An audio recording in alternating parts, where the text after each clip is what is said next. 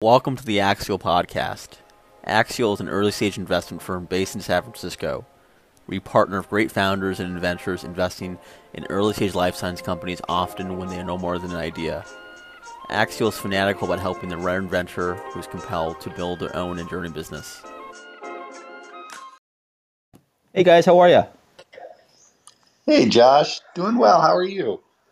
Just pretty busy, but uh, really excited to just catch up and just talk to friends. But uh, let's do some housekeeping. Um, you can click on my profile, make me a moderator, so I can protect you from trolls. Done. Cool. Okay, great. cool. I'm, I'm the troll. Clubhouse got kind of weird, to be honest. Clubhouse is just a tool for me, but I don't really like bringing up people I don't know to stage anymore. to be honest, Liz is cool. Liz, if you want to come up, feel free to come up. Greg, Greg's cool guy. So Greg, if you want to ask questions, but random people, I'm sorry, I can't, I can't talk to you. Uh, to be honest, Clubhouse got really weird uh, over the last few months. Just a lot of weird questions, but uh, yeah, really I'm really curious, but I'm going to save asking you what sort of questions you've gotten uh, for maybe uh, offline. That's Uh, honestly, I know the guy. He was like talked for ten minutes about how UV light can kill COVID. I'm like, Oh, yeah, yeah, yeah. This guy, is this you serious? Or the funniest thing I ever heard on this app, this lady was like, "Who invented RNA?" And I was like, oh, that is such a hilarious premise. Like, who invented RNA? I don't know. God. Uh, uh, I thought that was such. A, that was probably the best thing I ever heard on Clubhouse. This lady t- asking about vaccines. it's an Uh, earnest you just question. never know. It's an earnest question. The answer is Bill Gates. it's Noubar, uh, Noubar, Derek Rossi, and uh, the whole crew. Yeah. Uh, but uh, great. Let me do the intros, and then we'll just get to it, and we'll just. Uh, to be honest, this, we might make this to a trilogy, or you know what I mean. So we could just like do this like the never-ending conversation. Awesome. James, James and Denny's, but uh, yeah, everyone really awesome to have James Sietstra and Deniz Kural, the uh, founders of Seven Bridges, Totient, and now they're executives at Absci, and you know the you know, I'm sure going to do a lot more over the next few decades. Uh, but it's a really great conversation, not only about biotech and business development and platforms, uh, but also just two founders who have worked together for so long, and, and about that experience of of uh, you know just building several companies together. And so, guys, you want to do a quick introduction yourself? We go. Yeah, happy to. Uh, so maybe even before that, uh, I just want to uh, congratulate Josh on uh, the recognition last week. Uh, Josh is uh, one of the 30 under 30 for venture capital with a focus on life sciences. So well done. Um, and especially after that, you still made time for us, which we I appreciate. well, you guys have to come to Berkeley. We'll go play some golf or something, and then uh, also, but the next list, I got to get on the Midas list. The Midas, yeah. That's my that's my next list. So I got to I got to get that. Give it a, give it a year. Give it a year. Um, so, uh, hi everybody. Uh, I'm James Sietstra. Uh, it's great to uh, join this clubhouse this morning and be part of the conversation. Uh, my background, uh, as Josh highlighted, I, I co-founded Seven Bridges close to a decade ago. We've been working together for a while. Uh, I see one Seven Bridges alum uh, in the room, Benyana. Uh, hey, Benyana, thanks for joining us um, and had been working in software and life sciences for about 15 years. Uh, before that was uh, at Harvard with Dennis, and um, really excited to talk about some of the um, next wave business models leveraging new technologies in life sciences. Dennis? Hi. Um, yeah, uh, James and I have been working together for a long time. I'm an immigrant. I'm originally from Turkey. Studied math at Harvard. Uh, got a PhD in computational biology a long time ago. Worked at the Church Lab briefly, working on building a sequencer. Uh, worked on the Thousand Genomes project, and after that, started Seven Bridges Genomics. Cool. Okay, most important question, because since James and you, you and James are kind of similar but different, how did you two? Yeah, so um, we we were we lived next to each other at Harvard, uh, but never really hung out, and then reconnected uh, after college uh, when uh, Dennis had founded Seven Bridges and was originally looking for investors, and I had I had founded a, an ad tech company um, right after graduation, had scaled that uh, to a, a, pretty successful business, and was looking into different investment opportunities. And Dennis has this Jedi mind trick, and over the course of three hours, uh, sort of laid out his vision for how cloud computing and uh, machine learning, next gen sequencing uh, would transform cancer research from a descriptive to a predictive science. And I got super excited. Uh, and he convinced me instead of being just an investor to join him as an operator. Um, so really, that Seven Bridges was a catalyst. Um, Dennis, anything to add? I yeah, I think you covered it pretty well. Um, I I from my viewpoint, um, I was a first time founder in a PhD program, and um, James already by then um, had some experience starting and scaling um, companies. So I thought he brought valuable um, experience apart from the uh, small investment and in hindsight, that was a pretty good uh, deal for the whole company, and here we are today. Really cool. Yeah, James, I had to put you on mute just though some background noise. But uh, Dennis, maybe then, why did you start Seven Bridges? You you were from my you, you were grad student at BU, and this is like the mid two thousands. What were you seeing, and and, and, and why was the right time run genomics, run platforms, and, and, and what was that kind of initial premise of Seven Bridges? Yeah, so um, I, you know, in college, uh, I, I didn't have much of an interest in entrepreneurship. Um, as as you all probably know, uh, Mark Zuckerberg was our year, and there were other successful entrepreneurs, and I, I truly had no interest in. Uh, I was a math major, but um, taking a class with George Church was really um, eye opening for me. I I got really impressed by um, what was happening in the area of uh, genome sequencing and synthetic biology back then, um, and um, going to grad school was a natural evolution of that. I met my PI Gabor Marth, uh, who's a great computational biologist, and he was working on the Thousand Genomes project at the time um, which it may sound a little silly now, but it was the largest sequencing project in the world. Uh, we've sequenced a whopping 270 genomes at that point in time. And it, it was a pain to analyze because sequencing data was one of the few things growing faster, or rather getting cheaper faster than Moore's Law. So there are very few things that can outpace Moore's law, and this was one of them. And in both categories, both um, the amount of computation you need and the amount of storage you need. So if computers were not getting good enough, fast enough, that means if as far as exponential things go, that means you need some sort of distributed solution. And um, a lot of graduate students like myself, we were getting pretty tired of um, um, running around data centers, writing uh, parallel computation tools. It, was just very painful to manipulate and do analysis on a large number of genomes.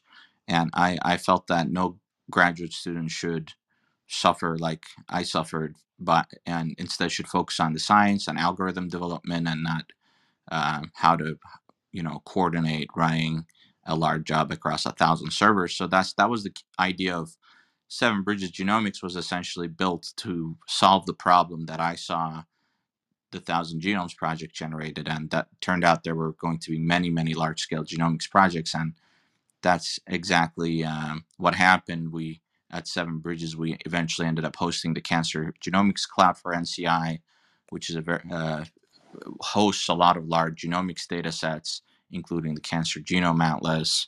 Um, we built Cavatica with uh, one of the which is the largest pediatric genomics initiative, and it's led by Children's Hospital of Philadelphia. Uh, we work with a, a, wonderful PI there called Adam Resnick at Seven Bridges. and the Million Veterans Program and so on. So uh, that was the initial problem we saw: how to scale genomics.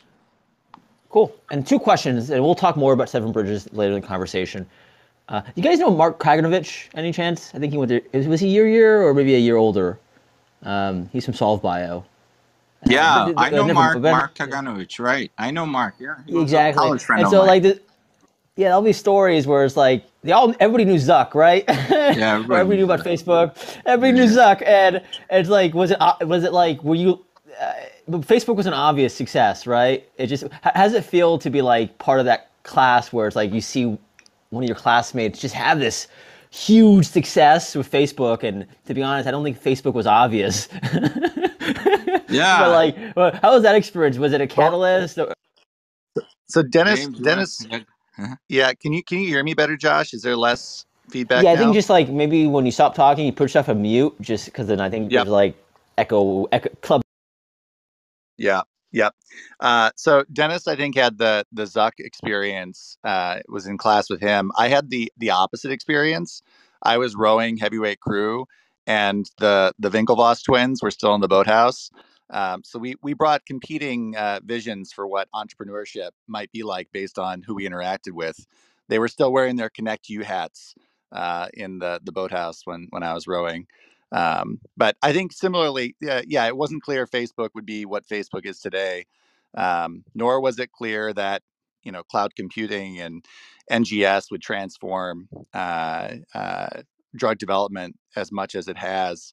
Uh, so I think it required sort of some amount of vision for for the future in any case, and um, neither of us were were very discouraged. I, unlike Dennis, I've been starting companies and failing uh, and succeeding in various forms since I was a teenager. My first business was a paint contracting company. Um, I uh, I worked for a paint paint contracting firm for two weeks and turned to my dad and said, "Hey, I can do this." And he said, "Be a painter?" Yeah. I said, "No, uh, run a paint painting business," and uh, quit the next day and started a competitor. Uh, so for the record, I'm I'm a terrible employee. I think Dennis is probably slightly better suited, but also a terrible employee generally. Um, Dennis, a- any comments on that? um, so I guess uh, we're both employees right now, so I, I should walk that back. Yeah, I, I- I'll be honest with you, I'm pretty unemployable too, so I think we're all in the same type of uh, uh, type of group. So, uh, but second question, Dennis. what is, what I'll say yeah. is Absci is a great place for uh, people who traditionally would not fit into a stodgy kind of uh, you know hundred thousand person pharma company infrastructure. So that was actually, and I'm sure we'll get to that in a minute, but that was one of the criteria that we looked at when we were brainstorming on exit opportunities for Totient. We wanted, we looked, we looked beyond just the economics. We also looked for a cultural fit uh, that would enable us to be productive inside an Yeah, organization. Yeah, Absci is a great company to be honest. So it's going to be around for a very long time. So it's kind of guaranteed success. Uh, and, and you know, so but maybe Dennis, one question about the Seven Bridges timing. Was it obvious to you that sequencing would outpace Moore's law at the time, or was that like a belief that you had to have? Because it, it seems it, I don't know if it would be obvious in mid 2000s that sequencing costs would go down so quickly. Yeah, so for me, it was an example of the future being already there but unevenly distributed. For me, it was pretty obvious because I was very lucky to see, um, you know, Rich Terry, Greg Porreca, Jay Shendure building the Polonator and offshoot instruments at the church lab. We were essentially building a sequencer, and part of my job was to um, work with a- another engineer called Mirko and Eric Garrison on picking, uh, testing the different Hamamatsu cameras, the lasers, picking the fluorophores, writing pa- uh, Python software to control the microcontroller, control the imaging. And I had this experience of seeing how a uh, essentially a sequencing instrument would get built and it the underlying technologies that go into that instrument were scaling so fast and the costs were dropping so rapidly we went from the six billion dollar reference genome to the 300 million dollar venture genome to just a couple million dollars so it, it was just this amazing price drop and um, it was just the two years after the Solexa instrument launched that we launched Seven Bridges Genomics, and the Solexa instrument was really uh, what what truly kind of kicked off this next gen sequencing um, wave. Um, so at least to me, it, it, was fairly obvious, and you know, I think um, to Illumina's credit, they really invested in the Solexa platform and made it a um, made it the big success it is today really interesting and helpful. Yeah, honestly, I'm trying to get the Solexa founders and, and be a case study of how to not sell too early anymore. You know, Solexa like they sold for way too little, way too little. But uh, maybe we could make the transition towards Totient. And you know, you guys are building seven bridges and hundreds of, I think hundreds of employees or something, and all this revenue, all these customers, petabytes of data. Uh, what was that transition like to go from Seven Bridges to Totient? You know, how did Seven Bridges set up Totient? And what was that transition like from going from SAS genomics to drug development? Yeah, so uh, I'm I'm happy to to give a bit of context. Um, so Seven Bridges, we we decided to spin out right after we had raised a Series A. So we had close to fifty million dollars in the bank. Um, it was a successful and growing business. Josh, as you said, we had at the time more than 200 employees, uh, a lot of whom were technical PhDs or software engineers. We were well positioned going head to head with DNAnexus on lots of deals. Our largest customer was paying mid single digit millions annually uh, in license and services fees. But we kept pitching these large pharma partners. We had supported two blockbuster checkpoint inhibitor programs on milestones and royalties. And they kept responding with, no, we'd prefer to keep paying you as a SaaS provider, uh, which is fair. They were paying us millions of dollars. Uh, but we saw a lot of value creation opportunity in participating more in some of the long-term downstream economics. We had some novel ideas of our own for internal discovery initiatives within the R&D group, and had this itch uh, to to realize some of those opportunities or pursue some of those ideas. Um, talked to uh, Ramy Farid over at Schrodinger a lot about how Schrodinger structured internal development programs or discovery programs with their software business and considered pursuing a similar structure, keeping it all under one tent. Decided in the end that the two businesses had distinct risk profiles, models, capital requirements, time horizons for return of capital. Um, so chose to spin out the R&D team, the bulk of the R&D team at Seven Bridges back in 2016. And the way we did it structurally, I don't know if this is boring or not, but we created Totient. Uh, we also created a holding company. Seven Bridges contributed assets to Totient in exchange for all the shares in the company. And then stockholders were able to contribute all or some of their shares in Seven Bridges into the holding company. Uh, and then Seven Bridges redeemed a portion of its shares held by the holding company in exchange for all the shares in Totient. The net result of all this was we had this holding company where some of Seven Bridges shareholders um, now held their shares that owned a portion of Seven Bridges and all of Totient. So we could go out and raise capital for both companies independently, and there was no cross share ownership or entanglements that would potentially complicate um, one company's ability to, to raise capital. Um, Dennis, you, you can speak a bit more to some of the, the R&D projects we were pursuing, but that's from a business perspective, that was some of our thinking and how we how we executed on it operationally. Cool. Seems pretty complex to be honest. So let's not, let's, I'll be honest with you. So let's just not let's just kind of skip over that whole corporate stuff. Uh, All right, a, fair. A lot of how I I'm sure the lawyers were really expensive, so I feel, feel bad for you. Yes, uh, and it was very painful, and I don't necessarily recommend it unless you have a great reason to do it. Yeah, just don't. Yeah, I think uh, you, don't, what James said, don't do or try to avoid. that's kind of the that's the lesson here. Also, uh, be, be hesitate to use LLCs. There's downsides when it comes to the taxes at the uh, the outcome once you sell one of the companies. Happy to talk offline to somebody about tax optimization regarding LLC structure, but not yeah, for this call. Definitely. uh, so maybe we can talk about kind of that experience of you know, your day to day is focused on selling software, genomics, sequencing, and then how your day to day as founders shifted towards drug development and and targets and, and a whole it's a whole different like like uh, experience and how did you learn how did you update your skill set to become drug development ceos uh, who did you talk to? How did you what mentors did you seek out? Because i think being a saas soft saas data ceo founders is a lot different in terms of being like a biotech ceo so how did you like update your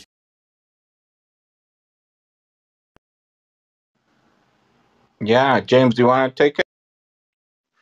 Yeah, sure. So we we talked to a lot of people uh, and read a lot, uh, and I think there is years of trial and error. Candidly, uh, there is. It's a different uh, business, and a part of the hesitation um, from some of our partners at Seven Bridges was that we had been uh, SaaS founder CEOs but we had not done drug development. Uh, for anybody on this call that's looking to go raise capital from traditional life science investors, there's often a hesitation if you haven't at least brought an asset into the clinic in funding um, this sort of next wave of founders in life sciences.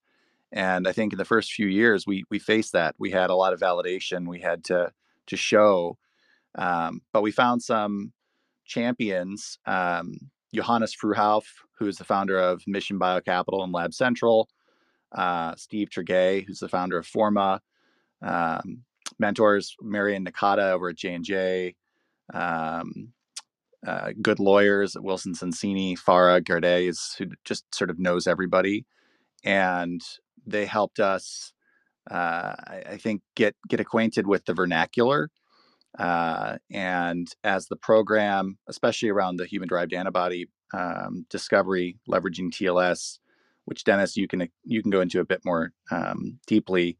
As the program advanced in those first few years, uh, there were a couple of tipping points where all of a sudden those connections we'd established with not only investors but strategic partners uh, became valuable because we could show them enough data uh, to validate some of our novel approaches to discovery. But it's a it's a grind transitioning from one industry to the next. And had we just been interested in sort of value maximization, uh, there's an argument to be made to sort of rinse and repeat what we knew how to do in selling genomic data analysis software. Yeah, and I think what was really helpful personally for me was the having the life sciences PhD, where you become um, accustomed to uh, the pace of research and the risks involved. Um, it's so there was a good understanding on my part about the overall difficulty involved and the low chances of success. And I think any any PhD student uh, sees a lot of failure day to day in the lab and things just not working out.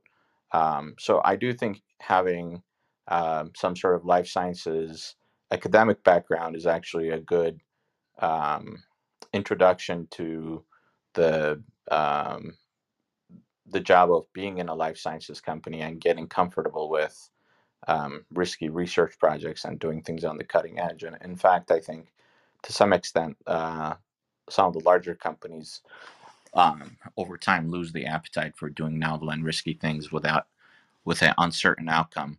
Um, and to to double down on something James said. I, we really benefited from finding the right early backers, the early believers. Um, we primarily relied on seed funding at Totient, and um, beyond just the initial investment, our our early uh, seed investors truly believed in the mission, and I think what they saw was a balanced approach combining um, algorithmic, data-driven approaches that that uh, we are essentially kind of digital natives in, in life sciences, uh, combining that with uh, more traditional drug discovery approaches. And, and I think despite some of the, you know, our, our, our lack, lack of experience, the novelty of that combination made it exciting enough for people to kind of approach us as an experiment. And a lot of early backers did call us their experiment in, in this type of computational and let's say less computational approaches to drug discovery Cool. Let's make this transition, shift gears, and talk about drug development platforms and use Totient and, and Absci as kind of the, the case studies. And so when you guys started Totient, and you guys are coming from like a SAS background, genomics background, and then you're trying to make drugs, you know, how did you think about your platform at Totient versus platforms in the past, especially the value? Yeah, so we as uh, we had a very um, um, specialized approach to human-derived antibody technology, and I think um, that really helps. So I can maybe briefly describe that. We were looking for uh, patients with uh, a specialized type of immune response called a, a, tertiary lymphoid organ, and this is a mature germinal center present inside uh, the tumors of patients. And they produce these affinity matured clonally expanded antibodies. And we used bulk RNA seq data to mine uh, heterogeneous tumor sequencing and reconstruct antibodies from these rare patients with this type of immune response and then figure out if these antibodies did anything. Um, so we, we are not the only human antibody discovery company in the world, but we are one of the handful primarily human focused companies and among all the human derived antibody discovery companies, we had a really unique approach and a unique platform on how we went about doing that. It was heavily reliant on computational biology and sifting through um, the patients and antibodies with a specialized uh, algorithm. Um, so, in that sense, um, I think it, it was a differentiated platform, and it could it could add something to big pharma uh, something they didn't necessarily have in house or had time to build out. Um, so I think that that makes it particularly attractive. And uh, humanization remains a big challenge in biologics discovery. Um, so starting with fully human materials still to this day has its advantages. Um, there's a lot of focus these days, justifiably, on uh, de novo design and fully, you know, ML derived design, but all those resulting proteins still need to get fully humanized to avoid um, various immune reactions and downstream issues. Okay, awesome. I think uh, so. We had Jacob Oppenheim, I think last week, I think you guys did a deal with him at EQRx, and so Jacob yeah. was discussing about, you know, acquiring data sets and then standardizing them and then generating their own data. How did Totient think about acquiring public data or which public data sources to use versus internally generating your own data set? Yeah, I think it's very problem specific. So, um, in our case, there was just so much published bulk RNA-seq data that that it, it just made sense to start there and start using those data sets. And at the time and actually still to this day there just weren't a lot of efforts or success at reconstructing correctly paired antibody sequences from those data sets um, and we were uniquely able to do that so there wasn't really much of a downside on relying on public data set because the way we used and transformed it was still quite unique for our company but we did not want to stop there so we did actually establish partnerships with hospitals. Uh, we speak about our Avera partnership quite a bit um, that James set up for us. Um, and we, we are rapidly expanding the, the um, kind of partnership side and getting our own data set as well. For some applications relying on big data, it does make sense to generate bespoke data and close that loop of generating data, training your models that generate new hypotheses and just kind of generating that flywheel effect. So I think both approaches make sense, and public data is an excellent place to start bootstrapping that. And once you churn through all the public data, you can expand from there. Interesting. So you know, I think you know, sequencing data is commoditized enough, and antibodies are kind of well characterized enough that you just kind of need a unique question or hypothesis, like you guys had, which is you know, finding antibodies from like intratumoral B cells. Right. So, what, uh, uh, how many antibodies did Totient end up having at the end before you guys got acquired? Was it like ten thousand or hundred thousand? It was a big number. Yeah, so we we are very selective and filtered down um, significantly, and we've actually observed uh, millions of millions of unique uh, CDR3 sequences in our data sets.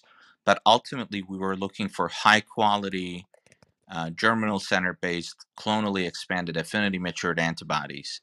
So ultimately, at the time of our acquisition, and this is fully public information available on the S1, uh, we had a, uh, roughly 4,000 antibodies at the time of our acquisition that are based on processing over 50,000 uh, patient samples.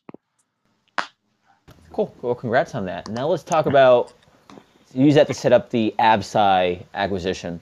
Maybe James, because James is honestly everyone. James is a master negotiator. You know, I have a portfolio founder, it's like, oh, just talk to James. James knows he's been doing business. I, I James, I didn't know you did you did paint, so he's been doing business for the last 25 years or something, uh, from paint to biotech. Uh, that's going to be the title of this podcast. Um, but uh, how did uh, how did Thanks, Josh. seriously? Uh, but how did you how did you two think about getting? Uh, why Well- did you why did why did you take why did you? Yeah. Uh, can you just, can you just talk about that experience of building Totient and then getting acquired by? Yeah.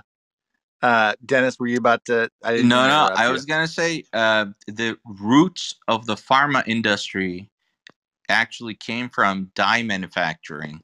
So the paint to biotech is the story of pharma over the last 150 years. So uh, it it fits very well that uh, the you know it's not actually a bad. This is what I was thinking about when I was on the side of those houses, uh, pushing my brush back and forth. Uh, my vision for uh, uh, computational biology, uh, all the way back in 2002. um, so, J- Josh, your your question, and thank you uh, for the credit.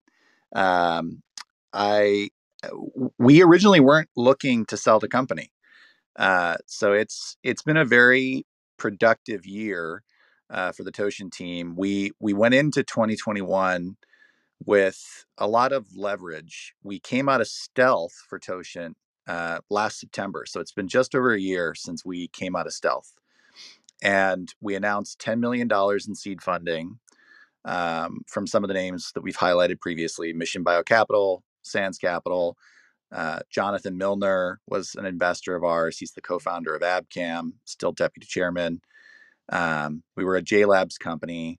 We had a strategic uh, antibody discovery partnership with Ginkgo, which we had announced fall of last year as well. So we were well positioned to raise a Series A, and we kicked off a process with the target of raising 50 million uh, to advance one of our candidates into the clinic.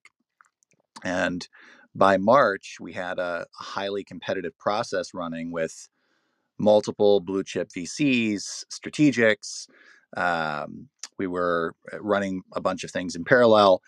And uh, one day, the CEO of a strategic who we had asked for some some help in uh, sort of back channeling with one of the VCs that we were uh, serious about said, "Well, don't raise capital, um, sell your company to us instead." And one of the things we learned at Seven Bridges um, a, a lesson that we uh, learned painfully. We said no to a term sheet uh, from a strategic, and in hindsight, we probably should have said yes, or at least seen it. Um, we told the CEO, "Great, appreciate the interest. Show us a term sheet, please." Um, and we then communicated to several other strategics that this was in play, and we found ourselves then having two competitive processes running in parallel. One of which was Series A, the other was um, an acquisition. And Absci, for lots of reasons, was the best possible fit for us. Um, it combined our discovery strategies with Absci's platform for optim- optimized therapeutic protein design and biomanufacturing. It allowed us to de-orphan all these antibodies we'd computationally assembled and really build the the largest collection of human-derived antibodies uh, tissue specific human derived antibodies and target antigens ever. Um, and we we found not only the science really exciting, but also the the the culture and Sean McClain. I mean, you've had him on here, Josh. Um, built his company over the last ten years from a basement lab, and it really is. If we were going to be employees anywhere, not a bad place for us to be employees at. Uh, uh, we get along well with the team, and the, the the vision is just really exciting. It reminds me of early days at Seven Bridges when we sort of predicted what the next few decades would look like. Um, and then we we merged with Absci 48 days before their IPO, um, and uh, sort of rode that momentum. And we sold. So based on the stock price during the first 10 days of trading, uh, the cash and stock total consideration to acquire Totient ended up being somewhere between 101 and 124 million. And um, we sort of did the math and saw the upside in in combining our technologies and decided it was worth selling earlier than we had originally thought. We thought we were going to take this into building a public company or be acquired, you know, once an asset was in the clinic. Um, so it was it was unexpected, but a great a great turn of events, and you know couldn't be happier with the outcome. Awesome. Yeah, I think. Uh, well, first of all, congrats, and uh, yeah, I think you know you have a pile of cash, and you work in a great company, and now you get to do a lot more. You know, you get to you, you got you two are leveling up, right? I think as founders, as a duo, you know, each five years, each company, you you're leveling up, and so I think the the best is yet to come. Um, but maybe to talk about, especially for James, maybe specific tactics around, you know, how do you engage partners? I think what you just said, I'm, I'm a little snippet, and you know, like how to what how to talk about fundraising and create you know create a create the right type of momentum. Um, so how do you think seriously? Uh, uh, how, how, do you think about engaging partners? How do you think about closing deals? Are there any little tactics or little kind of little tricks you've, you, you've kind of collected over the years in terms of like you know talking to one you know just like talking to VCs and and getting them engaged with you. Uh, I think you, you alluded to just you know taking the money, right? I think some founders, you know, when there's money on the table, they kind of bungle it and they don't take the money, and that's always a mistake. If there's money on the table, you should get it. You should get it. So any, any little tactics you've, you've picked up along the way in terms of like engaging partners and closing yeah, I think it's a delicate balancing act. Uh, I'm a big fan of of uh, taking the money on the table, uh, but on the flip side, uh, the single best thing you can say to an investor or potential acquirer is no. Uh, there's nothing that gets a buyer more excited than you saying, "I'm not going to take your money. I don't need it."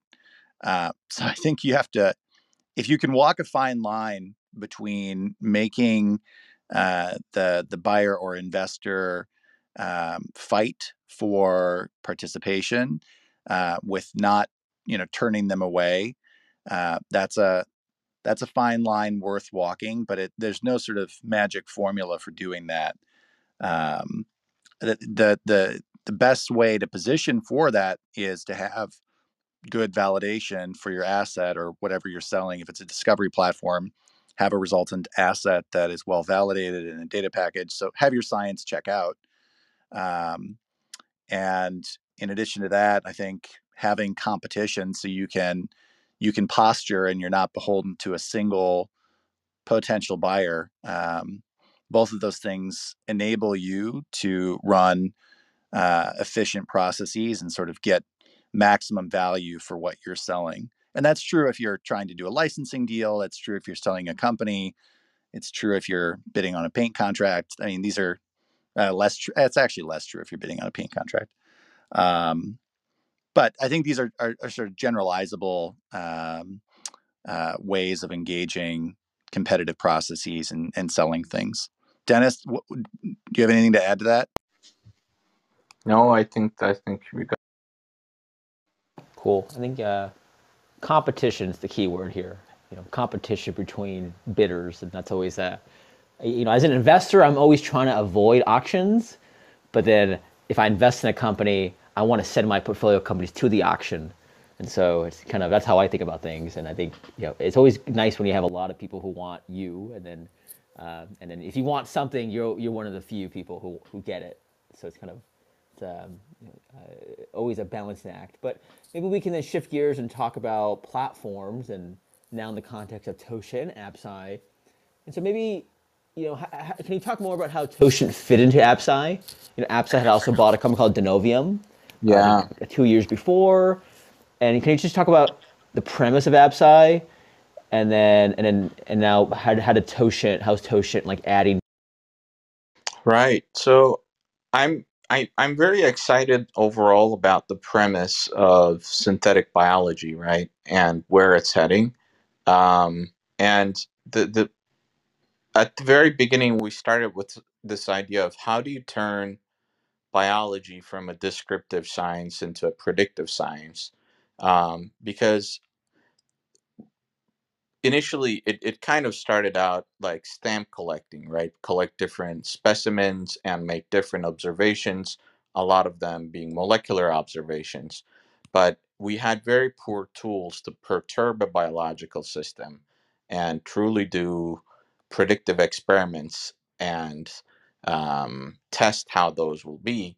And the better a toolkit we get with synthetic biology, um, uh, the better we can we can actually design things and uh, turn biology into a predictive science.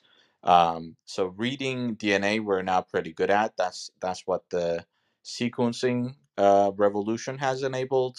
Uh, it's very cost effective to read DNA, and now with um, synthetic biology, uh, under which under whose umbrella I include um, DNA editing, DNA synthesis, and other kind of genetic manipulation technologies, we're now able to write uh, genomes as well. And Absci, broadly speaking, provides us with that ability uh, to also write into organisms and um, complete that loop of read writes genomics for biological engineering.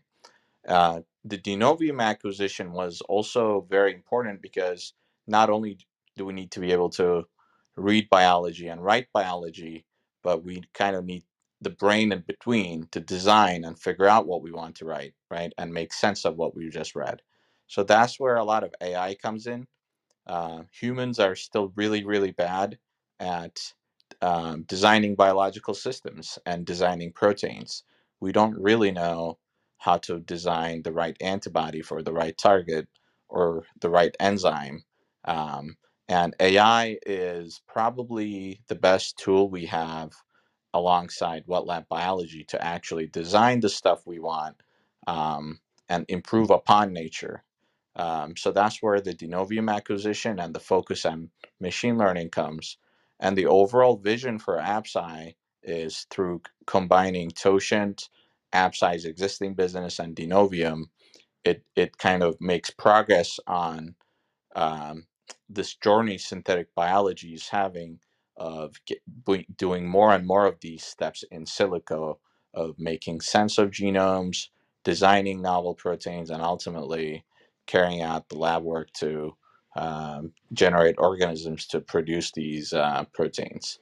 Um, the most lucrative application of this technology currently is uh, in kind of therapeutics and um, drug development. So a lot of our focus at Absci has been helping our partners develop better medicines, focusing on next generation biologics. And Totient had had this focus on uh, targeting tumor specific membrane antigens that are really a key aspect of enabling a lot of next generation biologics. And uh, a lot of the antibodies we discover create content that can go into a bispecific or chimeric antigen receptor uh, and a number of different modalities, which Absci is really good at engineering and optimizing. Absolutely. I think you know Absci might have the best, one of the best marketing terms for antibodies. Um, you know, you guys have bionic proteins. Bionic, there you go. Bion, whoever, I can't believe Absci is the first one who thought about that.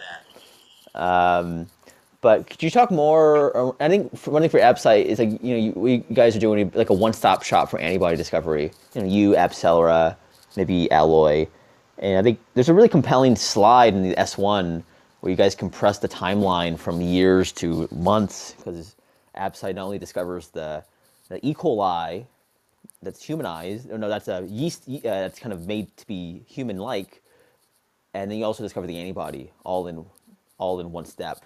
And so that's kind of really compelling. So I think I think Absci is going to do very well next few de- next decade at least. Um, and so could you talk more around kind of this this topic of platform partner fit? You know, Absci definitely has a unique business model, and Totient definitely had a unique business model. And so, how do you two think about you know building platforms out, getting partnerships? You know, how do you think about um, making sure that you retain the value of the platform and and not you know, give away a crown jewel? You know, how do you think about data in that context? Uh, but this overall discussion around platform partner fit. You know, how does Absci and slash Totient think about it? Yeah, that's a that's a great question, uh, and I think it will remain an active conversation uh, within Absci. It has been for us for for years leading up to the acquisition at Totient. Uh, Absci is a bit different from some of the traditional uh, biologics discovery platforms in that um, there's no interest in a fee for service model. Uh, we are relatively choosy about the programs we partner, uh, and we want to have conviction around the biology because uh, we expect downstream economics on those programs. So even though we're we're preclinical partners, uh, typically um, we're looking for uh, sort of the next 10 years for these assets to advance and be clinically successful. Uh, so we you, will see more, I think, partnerships like EQRx, uh, where they're multi-target deals uh, and where we have the potential to realize some of that long-term value creation.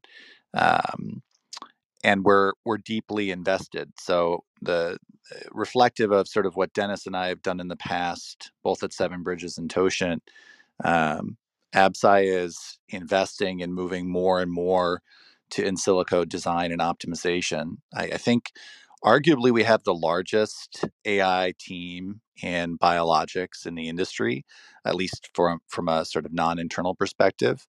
Um, and that investment is sort of the beginning. Uh, we intend to do a lot of platform and infrastructure investing uh, to be able to continue, Josh, as you said, sort of compression of timelines, not only compress timelines, but uh, be able to offer technologies that are truly differentiated from other companies in the space. Um, but it's not going to be a prolific uh, engine insofar as we're not we're not looking for fee for service arrangements and to do small projects with hundreds of companies. We're we're looking to um, partner selectively and uh, participate in the downstream economics. Absolutely, yeah. You just want to work with the best. So you work with Jacob at EQRx. You work with, um, I think you guys work with Merck or Novartis. I forgot. You work for a bunch of companies, uh, Amgen yep. maybe. Uh, so you guys work for everyone. Uh, so everyone good you work with. So I think Absci is a good company. And also, I'm be honest with you, you guys hired a really you hired a I don't know if it's announced yet. I won't I won't announce it. But you guys just hired a genius from Facebook. So congrats on that. That guy is a genius. J- that, Josh. Yeah, Josh, man, yeah. you guys, I yeah. can't believe you hired Josh. I, I, don't know if it's public, yeah, but seriously, congrats on hiring like Josh from Facebook. I don't know, I won't name his last name. Let's keep it a mystery, but th- he's a legit protein engineer. So um, you should guys next hire is Bart, right? So get Bart on board. Um, we, we, we are fortunate. We're fortunate to you, you get sort of uh, network effects, right? Where people want to join that team, and um, yeah, we we've got a really strong on, on multiple uh, layers, a really strong uh, set of people contributing to building for the long term, which is pretty neat. Yeah, seriously. And capital. Yeah, I mean, uh, I mean, Absci is such a great story. You know, Sean, he moves, he, he moves back to his parents' house in you know Vancouver, Oregon, and he's like doing his work in the basement lab, and he's trying to make E. coli human-like and he spends a, a year tinkering. It's, it's really honestly a story of a great inventor tinkering, having a vision, and then like taking a lot of business model risk and social risk, and it worked out, which is pretty cool. And so being part of that, I'm sure that the culture today kind of is is uh, is connected to that founding story. It right? is. It kind of probably persists. There's probably small little things that you aren't talking about that like like are really unique because of how the company was founded. And because Absci, you know, and plus Vancouver, Oregon, great place to live. I mean, in terms of taxation. So really, so we Sean is absolutely tenacious. Uh, part a big part of the reason Deniz and I chose Absci was uh, Sean, Matthew Weinstock, uh, Greg, the CFO. We met the executive team, and uh, we just felt so confident that uh, through sort of the next however many years, the next decade, the company was well positioned and had the vision to execute, take risks, and then just tenaciously go after it. Sean is unwilling to take no for an answer, uh, which is fantastic uh, when you're selling into uh, organizations with lots of inertia and bureaucracy. Um, and you're right. Washington State Governor Inslee came to our grand opening recently, and um, we have lots of support. Uh, it's a it's a great place to ri- live. It's beautiful. The facilities are are great. Uh, Deniz can comment on sort of the labs, but we we rocked up after we had sold the company, and both of us were pleasantly surprised at just the extent of the capabilities. We had, we sold the we sold Totient to Absci without ever having seen the place. Um, so it was nice when everything checked out. Yeah, I mean the you mentioned the location, and um, the lab is quite impressive. It's seventy seven thousand square feet of purpose built labs for Absci, and uh, the first time I visited there, I was just constantly doing the math of how much that would set a company back to have a lab of that size in either Cambridge uh, or or uh, this either San Diego or San Francisco. And I think that's one of the advantages of our location is to have uh, such a high throughput, uh, automated, and large scale lab facility that uh, the the kind of the more computational technologies ultimately rely on and benefit from and we can just generate a massive amount of data in-house now uh, through both our E. coli technology and other high throughput assays. Yep, I mean, I love trees. That's why I live in Berkeley, and so I, I I'll go live in Washington State. If it, there's no sun though, that's the issue though. But uh, there's a lot of trees. But maybe we can shift gears. One last question on the platform side. At Absci and, and, and Totient, part of it, you know, you, you guys have the ability to discover antibodies and validate new targets, but you also have an E. coli platform to manufacture this stuff. That's very rare, right? Most antibody discovery platforms just discover the, the antibody, but they can't help you make it. Where Absci is one of the, I think maybe the one of the few that can discover the antibody and like the chassis that's going to make it. How does that help you in BD discussions and partnership discussions?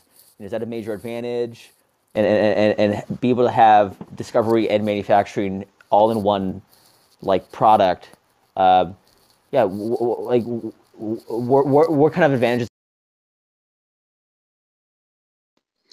Yeah so maybe i'll just speak quickly to the bd side and then dennis it might be worth just sort of expanding on some of the capabilities um, uh, beyond antibody discovery and optimization. Um, we have it's it's both an opportunity and a challenge, Josh, to take this uh, drug creation platform with a stack of complementary technologies for next gen biologics and figure out, you know, with J and J or with Novartis, where the matches are. It's a many to many problem. Um, the nice thing is, if we establish a beachhead, say with a, an asset deal, we're out licensing uh, a reasonably well characterized antibody, and then it naturally leads to a cell line development conversation, a lead optimization conversation.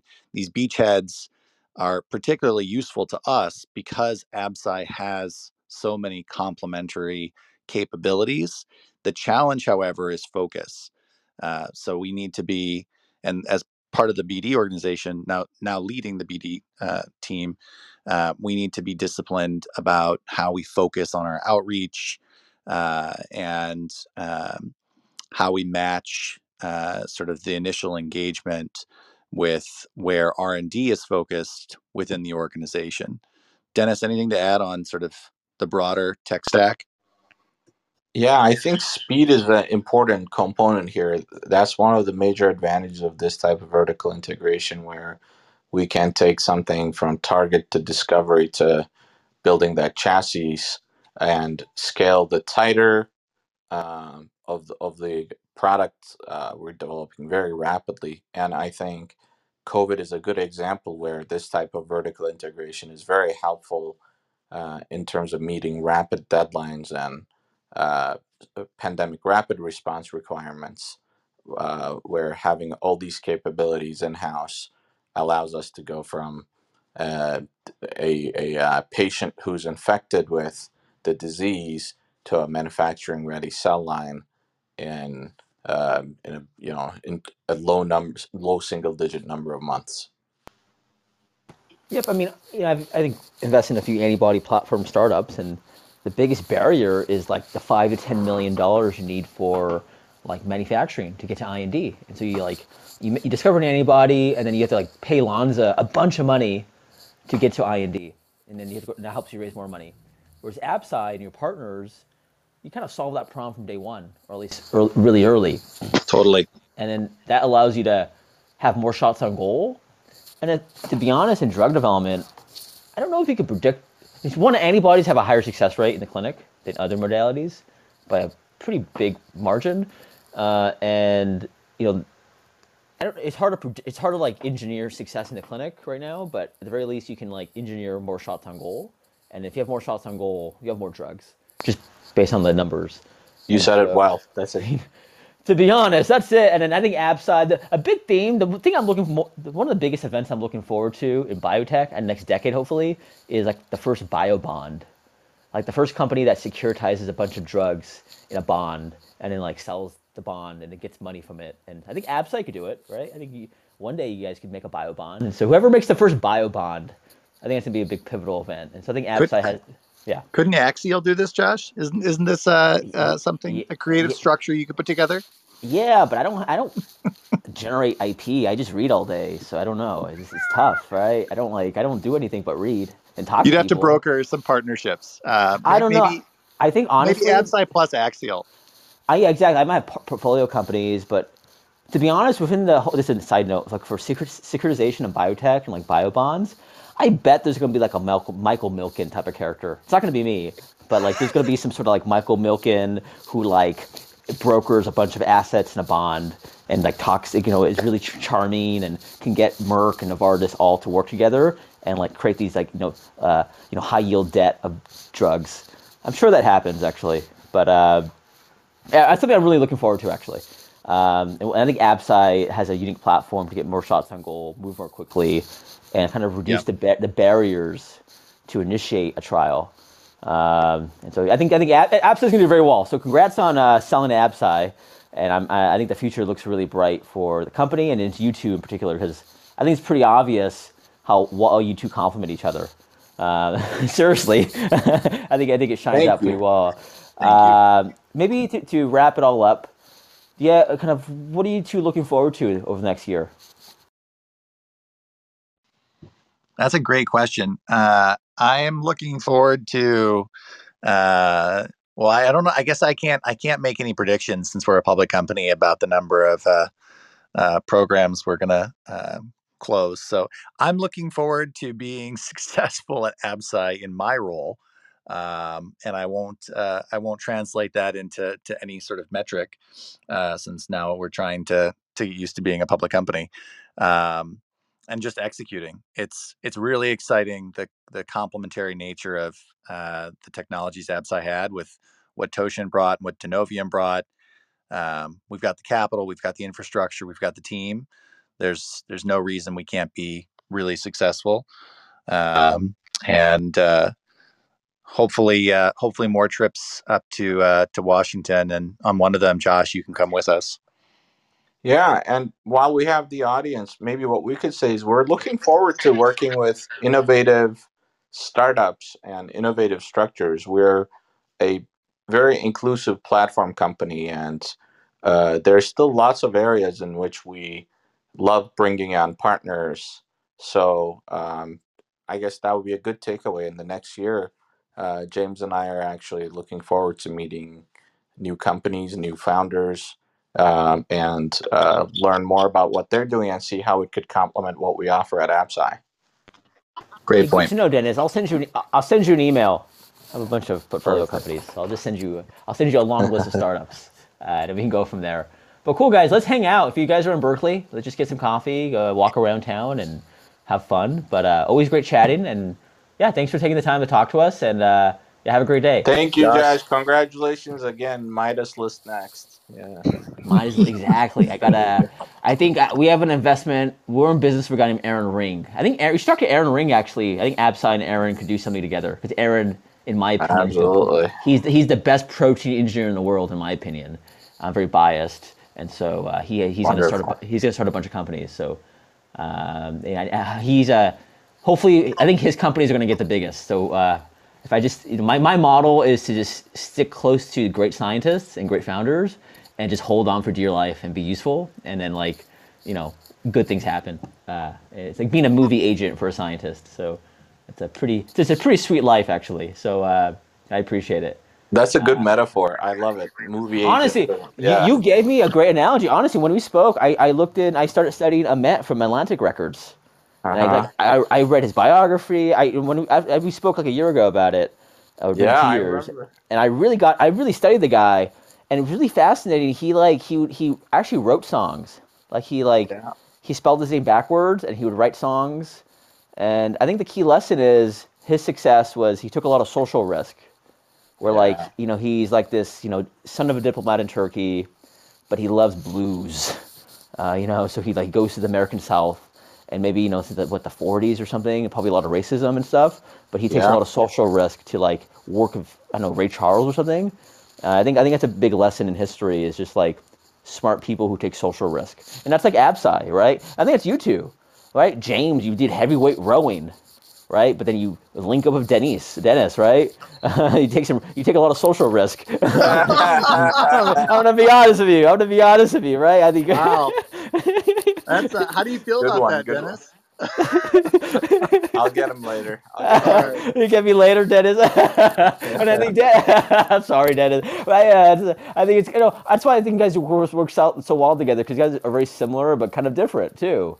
And so uh, you guys complement each other really well. And so I think you know a lot of. Uh, I, I think that's why you guys. I think it's been so successful because of that reason. Um, I'm sorry. You're good. I'm sorry. That's cool. What a I'm way glad to. you read up on uh, Ahmet Ertegun, founder of uh, Atlantic Records. Yeah, that's. he's a I cool did. guy. I mean, I studied David Geffen. Who else do I Yeah. study? Uh, I study um, uh, Ari Gold. You know, as you got to watch Entourage. You know, Ari Gold's a case study. You That's gotta- great. Uh, but a few other folks. But uh, cool guys. Let me. Uh, I know you guys are busy, so we'll, we'll talk soon, man. And uh, Talk to you have, soon. have a great day. Josh. You Awesome. too. Bye Thanks so much. Take Thanks, care. everybody. Bye. Talk soon. Bye.